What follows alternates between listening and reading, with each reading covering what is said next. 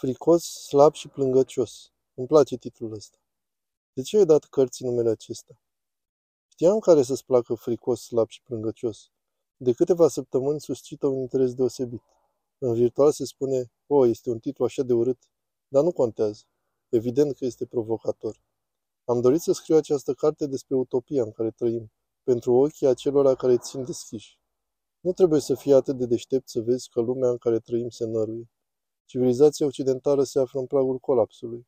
În fiecare săptămână omul zice, ei bine, nu poate să fie mai rău decât asta. Dar săptămâna viitoare se dovedește că se poate și mai mult. Și vii și te întreb, ce se întâmplă? Ei bine, cred că am devenit fricoși, slabi și plângăcioși și trebuie să facem ceva în legătură cu asta. Titlul cărții înseamnă asta. Suntem fricoși. De ce suntem fricoși? Pentru că creștin fiind am ales că este mai important să fii cumva învingător decât a mai spune adevărul, iar asta cauzează o mare problemă în biserică. Nu mai putem spune lucruri care sunt adevărate, ori de spunem adevărul se ajunge a fi suprimat prin mii de proteste.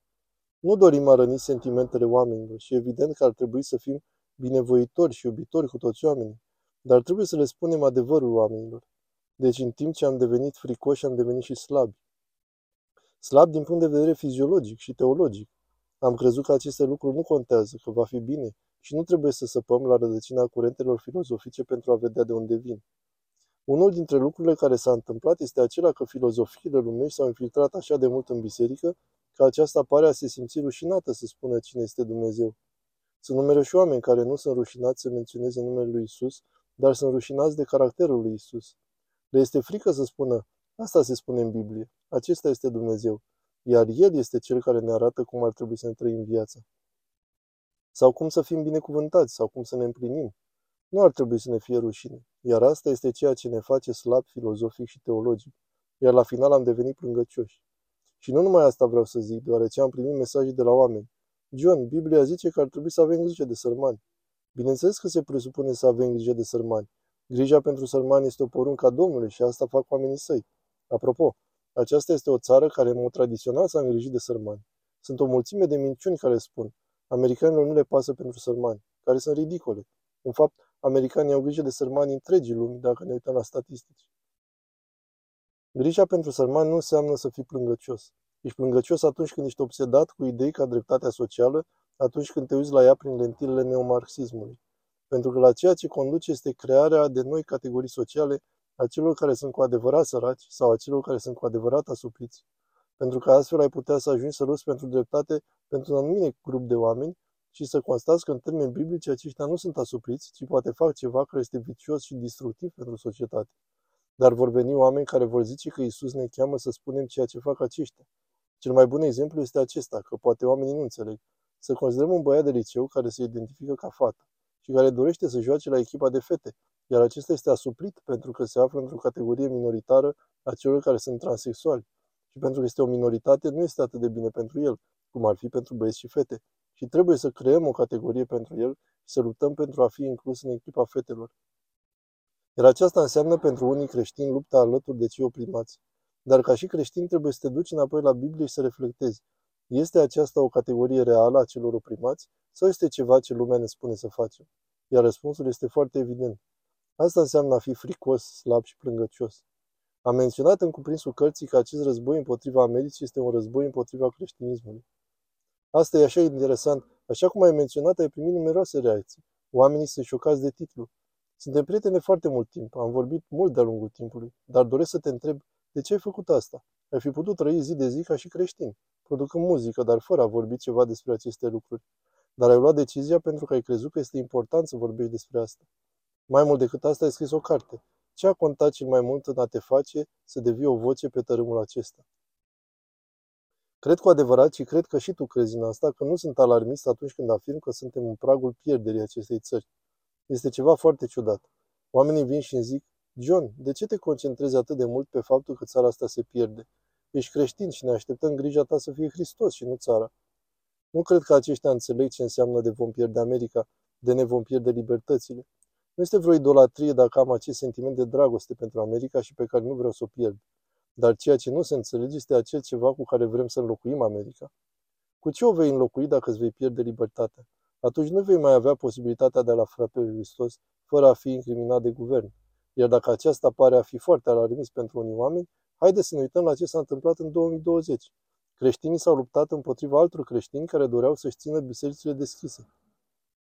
Deci am avut creștini care ziceau că trebuie să-și țină bisericile deschise, că guvernul nu are niciun drept să spună că nu pot să deschidă, fără a spune că am fost mințiți de stat, de media, cu toată această poveste, și să ai alți creștini care să vină și să spună că la capitolul 13 de la Roman se zice că trebuie să te supui guvernului. Nu înțelegem că ne aflăm pe marginea prăpastii. Dacă guvernul ajunge să poată să-ți închidă biserica pe termen nelimitat, atunci acesta poate să spună bisericii ce poate să zică și ce nu poate să zică, temele pe care poți să le predici sau nu. Dacă guvernul te poate forța să faci vaccinul, ce altceva te mai poate forța să faci? Guvernul te poate forța să ai numai un copil, te poate forța să nu faci niciun copil din cauza activismului climatic. Acest lucru se întâmplă peste tot în lume, nu inventăm asta. Acestea sunt chestiuni reale care se întâmplă în China, spre exemplu. Cred că aceasta este partea slabă. Creștinii sunt slabi filozofic pentru că nu doresc să facă valuri și înțeleg asta. Dorim să fim iubiți, iar acea parte din noi care dorește să fie plăcută nu este neapărat păcătoasă. Doresc ca lumea să știe că îmi pasă, că le doresc să-i văd în împărăția cerurilor, că nu îi judec și că iubesc cu adevărat. Nu vreau să fiu ca unul care zgândără degeaba pentru a-i face furioși. E ceva ce pare a fi bun, dar ne-a făcut slabi. Haideți să ne uităm la vecinii noștri din nord, la Canada, unde s-a ajuns să fie împotriva legii. În Canada, dacă afirm că există numai femei și bărbați și că un bărbat nu poate deveni și femeie și viceversa, sau dacă ești un părinte care nu ești de acord cu copilul tău de 10 ani care dorește să-și schimbe sexul, vei fi incriminat de stat. Asta se întâmplă acum în Canada. În Marea Britanie, guvernul a încercat cam același lucru, dar până acum statul a pierdut în justiție, dar nici noi, în Statele Unite, nu suntem așa departe. În California lui Newsom, guvernatorul statului care a anulat o lege, care e un lucru bun, dar a anulat-o pentru un motiv nesemnificativ. Hai să zicem că este un cuplu care divorțează, iar mama este de acord cu noua identitate a copilului, dar tatăl nu este. Atunci se va lua în calcul poziția sa. Astfel, acel copil va locui cu mama sa, pentru că aceasta este de acord cu el. Cu alte cuvinte, tatăl nu este bun, că nu este de acord cu el, iar statul este împotriva sa. Cred că motivul pentru care guvernatorul Newsom a anulat-o este aceea că vrea să candideze la președinție. Și vom vedea asta, iar faptul că este foarte radical nu-l ajută. Dar instanțele judecă luni deja în considerare acest lucru. Deci ajungem într-o zonă foarte periculoasă, iar acesta a fost motivul pentru care a trebuit să scriu cartea. De va trebui să mărturisim Evanghelia acum, trebuie să cerem lumii să certe pe diavol, pentru că nu ne putem preface că nu-l vedem, așa cum biserica acționează. Nu în ultimul rând, am scris asta ca și cântăreț rog, deoarece atât de mulți pastori din biserică nu o vor face, preferând să tacă. Aceasta e datoria lor. Dacă aceștia își vor face datoria de a mustra pe diavol și vor trasa linia de demarcație, atunci voi rămâne acel cântăreț rog care le spune oamenilor că Dumnezeu iubește, care încurajează să citească Biblia, să stea tari în credință și îi voi lăsa pe pastori să fie în prima linie și să țină de ea. Dar ce vom face atunci când pastorii nu țin această linie de demarcație? Dumnezeu va aduce pe cineva la care nu se așteaptă. Cineva ca Ioan Botezătorul, care strigă în pustie, atunci când liderii nu fac ceea ce se așteaptă de la ei. Dumnezeu va chema pe cineva din munte pentru a certa păstorii care nu-și fac treaba. Un lucru care se desprinde din asta sunt răspunsurile primite. Sunt o mulțime de oameni cărora le place ceea ce faci, o altă mulțime care nu le place, iar cartea excită pe mulți. Chiar și în domeniul muzicii sunt oameni cărora le va place, alții care vor fi îngrijorați sau le va fi frică să fie asociați cu orice fel de opinie pe care o exprim. Ești cunoscut și iubit de mulți și poate chiar ai primit reacții sau poate ai fost interpretat greșit în legătură cu cine ești de fapt. Știu că ești un om plăcut și iubit, pe căruia îl doare de ceea ce se întâmplă și de aceea ai ales să vorbești, dar este posibil a fi tradus și greșit. Cum navighezi prin toate astea? Aș putea zice că asta a fost partea cea mai dificilă. Nu ar trebui să mă plâng sau să fi fost surprins de ceea ce am primit. Toată Biblia este plină de asta. Ar fi fost stupid din partea mea să nu mă aștept la asta. Adevărat, nu sunt cel mai deștept om din lume, dar stai puțin. În 2020, iar pentru cei care nu știu, locuiesc în Kenosha, Wisconsin. Kenosha a fost distrusă de acele revolte Black Lives Matter. Jacob Blake a fost împușcat de poliție la trei străzi de strada pe care locuiesc. Deci în mijlocul acelor revolte am văzut creștini care sprijineau violența revoltelor și le-am zis, oameni buni, nu putem sprijini violența. Ceea ce face sprijină violența, iar de doriți să mărșăluiți sau să protestați, acesta este un drept american, o tradiție americană. Spuneți-mi ce vreți să schimbăm și vom vedea dacă prin legea lui Dumnezeu acesta e un lucru drept sau rău, dar nu pot fi de acord să dai foc la oraș. Am avut oameni de la biserica mea care au fost împotriva mea, oameni pe care îi cunosc de 30 de ani, oameni pentru care m-a rugat de 30 de ani, care au venit la mine și mi-au zis, John, tu vorbești acum împotriva justiției lui Dumnezeu și faci lucrarea vrăjmașului. Nu m-am așteptat la așa ceva și am scris despre asta în carte. Motivul pentru care am scris asta în carte este acela că creștinii sunt așa de influențați de ideologiile acestei lumi. Diavolul nu este prost. El vine cu o mulțime de alte lucruri care răspândesc confuzie și nu este ușor să distingi dintre adevăr și minciună. Deci am scris despre asta în carte. Le-am spus oamenilor că am adunat în carte 650 de adnotări din surse originale, cum ar fi Karl Marx, Hegel, autorul teoriei critice, sau Freud, autorul teoriei sexului, toate surse originale. Deoarece în anul 2022 surorile și frații mei într Hristos, pe care îi iubesc, au fost împotriva mea, iar eu împotriva lor. Ceea ce spun în carte este cuprins în teoria critică a raselor. Iar de vor zice, John, de unde știi tu ce este acea teorie critică a raselor? Tu doar ne repeți aici niște puncte de vedere al celor de dreapta, le voi spune, îmi pare rău, frate, dar tu ești cel care nu știe nimic despre asta. Am studiat la surse despre asta, iar voi nu aveți idee despre ce vorbiți. Ideea a fost de a scrie cartea într-o formă ca oamenii să înțeleagă. Poți să citești sursele originale, ca astfel atunci când te confrunți cu aceste ideologii, din dragoste pentru frații și surorile care spun că nu știi despre ce vorbești, nu vom ajunge fricoși, slabi și plângăcioși din cauza lui John Cooper. Acestea sunt sursele originale, iar atunci când vor începe să citească, oamenii vor fi mirați la cât de mult au urât acești oameni pe Dumnezeu, au urât pe creștini și în principiu au urât tot ce, ceea ce valorile creștine au construit.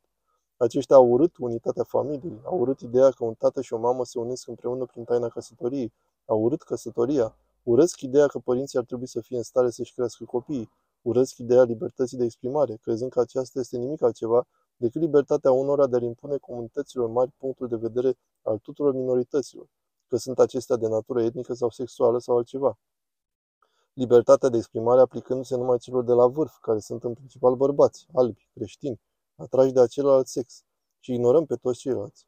Aceștia urăsc libertățile individuale ale Americii, iar atunci când citești scrierile originale ale acestora, încep să spui problema. O, aceștia îl urăsc pe Dumnezeu. Da, aceștia îl urăsc. De aceea oamenii trebuie să citească și sursele originale. Mi-a plăcut tare că ai utilizat atâtea surse originale pentru a ajuta acei oameni și doresc să subliniez asta deoarece cred că azi o mulțime de creștini nu înțeleg ce se întâmplă, că societatea a devenit atât de rapidă, așa de haotică, iar prin această carte tu le dai răspunsurile la aceste întrebări. Care este dorința ta cea mai mare după citirea acestei cărți? Ce îți dorești ca oamenii să simtă sau cum să acționeze într-un final? Sunt bucuros că m-ai întrebat asta, deoarece vorbim atât de mult despre lucruri negative sau întunecate sau despre pesimism. În fapt, cartea nu este pesimistă, ci una optimistă. Hai să spun ceea ce doresc de la capitolul 1 până la ultimul. În fiecare capitol am furnizat ceea ce se numește opțiuni binare biblice. Acestea sunt acele opțiuni din Biblie când poți să alegi viața sau moarte. Un exemplu ar fi acela când Isus a spus că sunt două categorii de oameni. Unii care ascultă cuvântul meu, dar nu-l pun în practică, și care se aseamănă cu cineva care își construiește casa pe nisip, fiecare cunoaște povestea, iar vântul va veni și o va distruge. Și sunt oameni care aud cuvântul meu, îl pun în practică și astfel își construiesc casa pe stâncă, iar acea casă nu va fi zdruncinată deoarece cuvântul meu este adevărul. Prezintă acele opțiuni binare pe parcursul întregii cărți, pentru că la momentul în care vei citi despre Karl Marx și despre convingerile sale cu privire la natura omului și viziunea sa utopică, că atunci când clasa muncitoare se va revolta împotriva capitaliștilor care sunt oameni de afaceri și proprietatea privată se va sfârși, iar nimeni nu va mai deține nimic, iar omul va evolua într-o superființă, oamenii vor avea aceste opțiuni binare biblice și vor vedea de ce nu putem crede una ca asta. Singurul mod în care omul poate deveni o nouă creație este prin Isus Hristos, iar dacă nu devine o nouă creație prin Isus Hristos, atunci se află în cealaltă categorie. Toți cei care au păcătuit și nu au cunoscut slava lui Dumnezeu nu vor putea ajunge o superființă, pentru că împreună cu toți au păcătuit. Deci în carte am prezentat o viziune pozitivă la modul cum ne putem împlini în conformitate cu cuvântul lui Dumnezeu, în comparație cu toate aceste ideologii de revoluție sexuală, de teoria critică a raselor și altele. Îmi doresc ca la sfârșit oamenii să ajungă să realizeze că cuvântul lui Dumnezeu este lucrător și orice este în afara căilor lui Dumnezeu urmează să conducă la haos. Nu contează cât de bună crezi că este ideea pe care o ai sau ceva de genul. John, trebuie să înțelegi că aceștia o fac cu inimă bună. Au încetat să mai financeze poliția, dar au o inimă bună. Acestora răspund că nu mă interesează cât de bună le este inima atâta timp cât aceasta duce la haos, pentru că asta înseamnă lipsa de finanțare. Apropo, în America avem o creștere de 29% a omucidirilor în comparație cu anul 2019 din cauza acestor mișcări de definanțare a poliției. De ce? Pentru că lipsirea de finanțare a poliției este o idee progresistă utopică. Ideea este că dacă renunțăm la poliție vom avea mai puțină criminalitate. deoarece singurul motiv pentru care oamenii comit crime este acela că sunt tratați rău de societate. Aceasta e o idee utopică și nu contează dacă a venit de la o inimă bună, că tot la distrugere are să ducă. Asta este ceea ce îmi doresc ca oamenii să găsească în această carte la final. Să realizeze că cuvântul lui Dumnezeu lucrează și că există o conexiune reală între ceea ce numim valorile americane și valorile biblice. Iar motivul pentru care spun asta la final este acela că nu trebuie să fii creștin pentru a-ți place această carte, deoarece promovează acele lucruri pe care unii americani ar putea zice, o, asta sună ca o valoare americană. Așa este, are dreptate, pentru că aceste valori nu au venit de la părinții fondatori, ci aceștia le-au preluat din Biblie, deoarece aceștia au crezut în adevărul transcendent și absolut. Asta îmi doresc ca oamenii să găsească în această carte. Da, asta e esențial. În legătură cu emoția de care vorbeai, afirm că totul este condus de emoție fără a avea vreo logică. Iar fără logică este ca o casă construită din cărți de joc care se distruge. Lipsa de finanțare a poliției nu are nicio logică și de aceea vedem acest haos întâmplându-se în mod repetat. John, de unde se poate procura această carte și să afle mai multe despre tine? Lasă-mă să-ți mai spun un lucru. Singurul loc de unde se poate comanda cartea este la johnlcooper.com și este scoasă în coper star sau moi. Un singur lucru în legătură cu ce ai afirmat. Ai cu adevărat dreptate, dar vreau să adaug ceva la asta. Nu este logic, dar ceea ce oamenii au nevoie să înțeleagă despre această proiecție utopică progresistă a lumii este că aceștia cred că este logic atât timp cât este ca o religie pentru ei. Aceștia au schimbat definiția logicii. E ca o preconcepție de credință pentru ei, crezând cu adevărat că de vom construi un scenariu perfect, atunci omul va deveni perfect. Aceasta va înceta să mai producă crime, pentru că poliția nu-i mai persecută. Asta e ceea ce cred. Cred că băieții pot deveni fete numai prin faptul că nu mai sunt oprimați. Lasă-i să se ducă în toaletele fetelor. Lasă-i să se ducă la dușurile fetelor. Lasă-i să joace în echipele fetelor. Lasă-i să facă ceea ce vor. Că imediat ce vei înceta să-i mai oprimezi, nu numai că viața va fi mai bună pentru acești oameni, dar realitatea se va schimba. Aceasta e o religie supranaturală pentru acești oameni și de aceea e o religie falsă. Când vei citi cartea, vei începe a înțelege că ne confruntăm cu adevărat cu un scenariu al unor religii mincinoase, care sunt poziționate ele însele împotriva Evangheliei lui Hristos. Suntem chemați să luăm o decizie, cu Hristos sau cu haosul. Oh, îmi place să încheiem cu asta. John Cooper, îți mulțumesc pentru interviu. Mă bucur să fi vorbit cu tine, frate.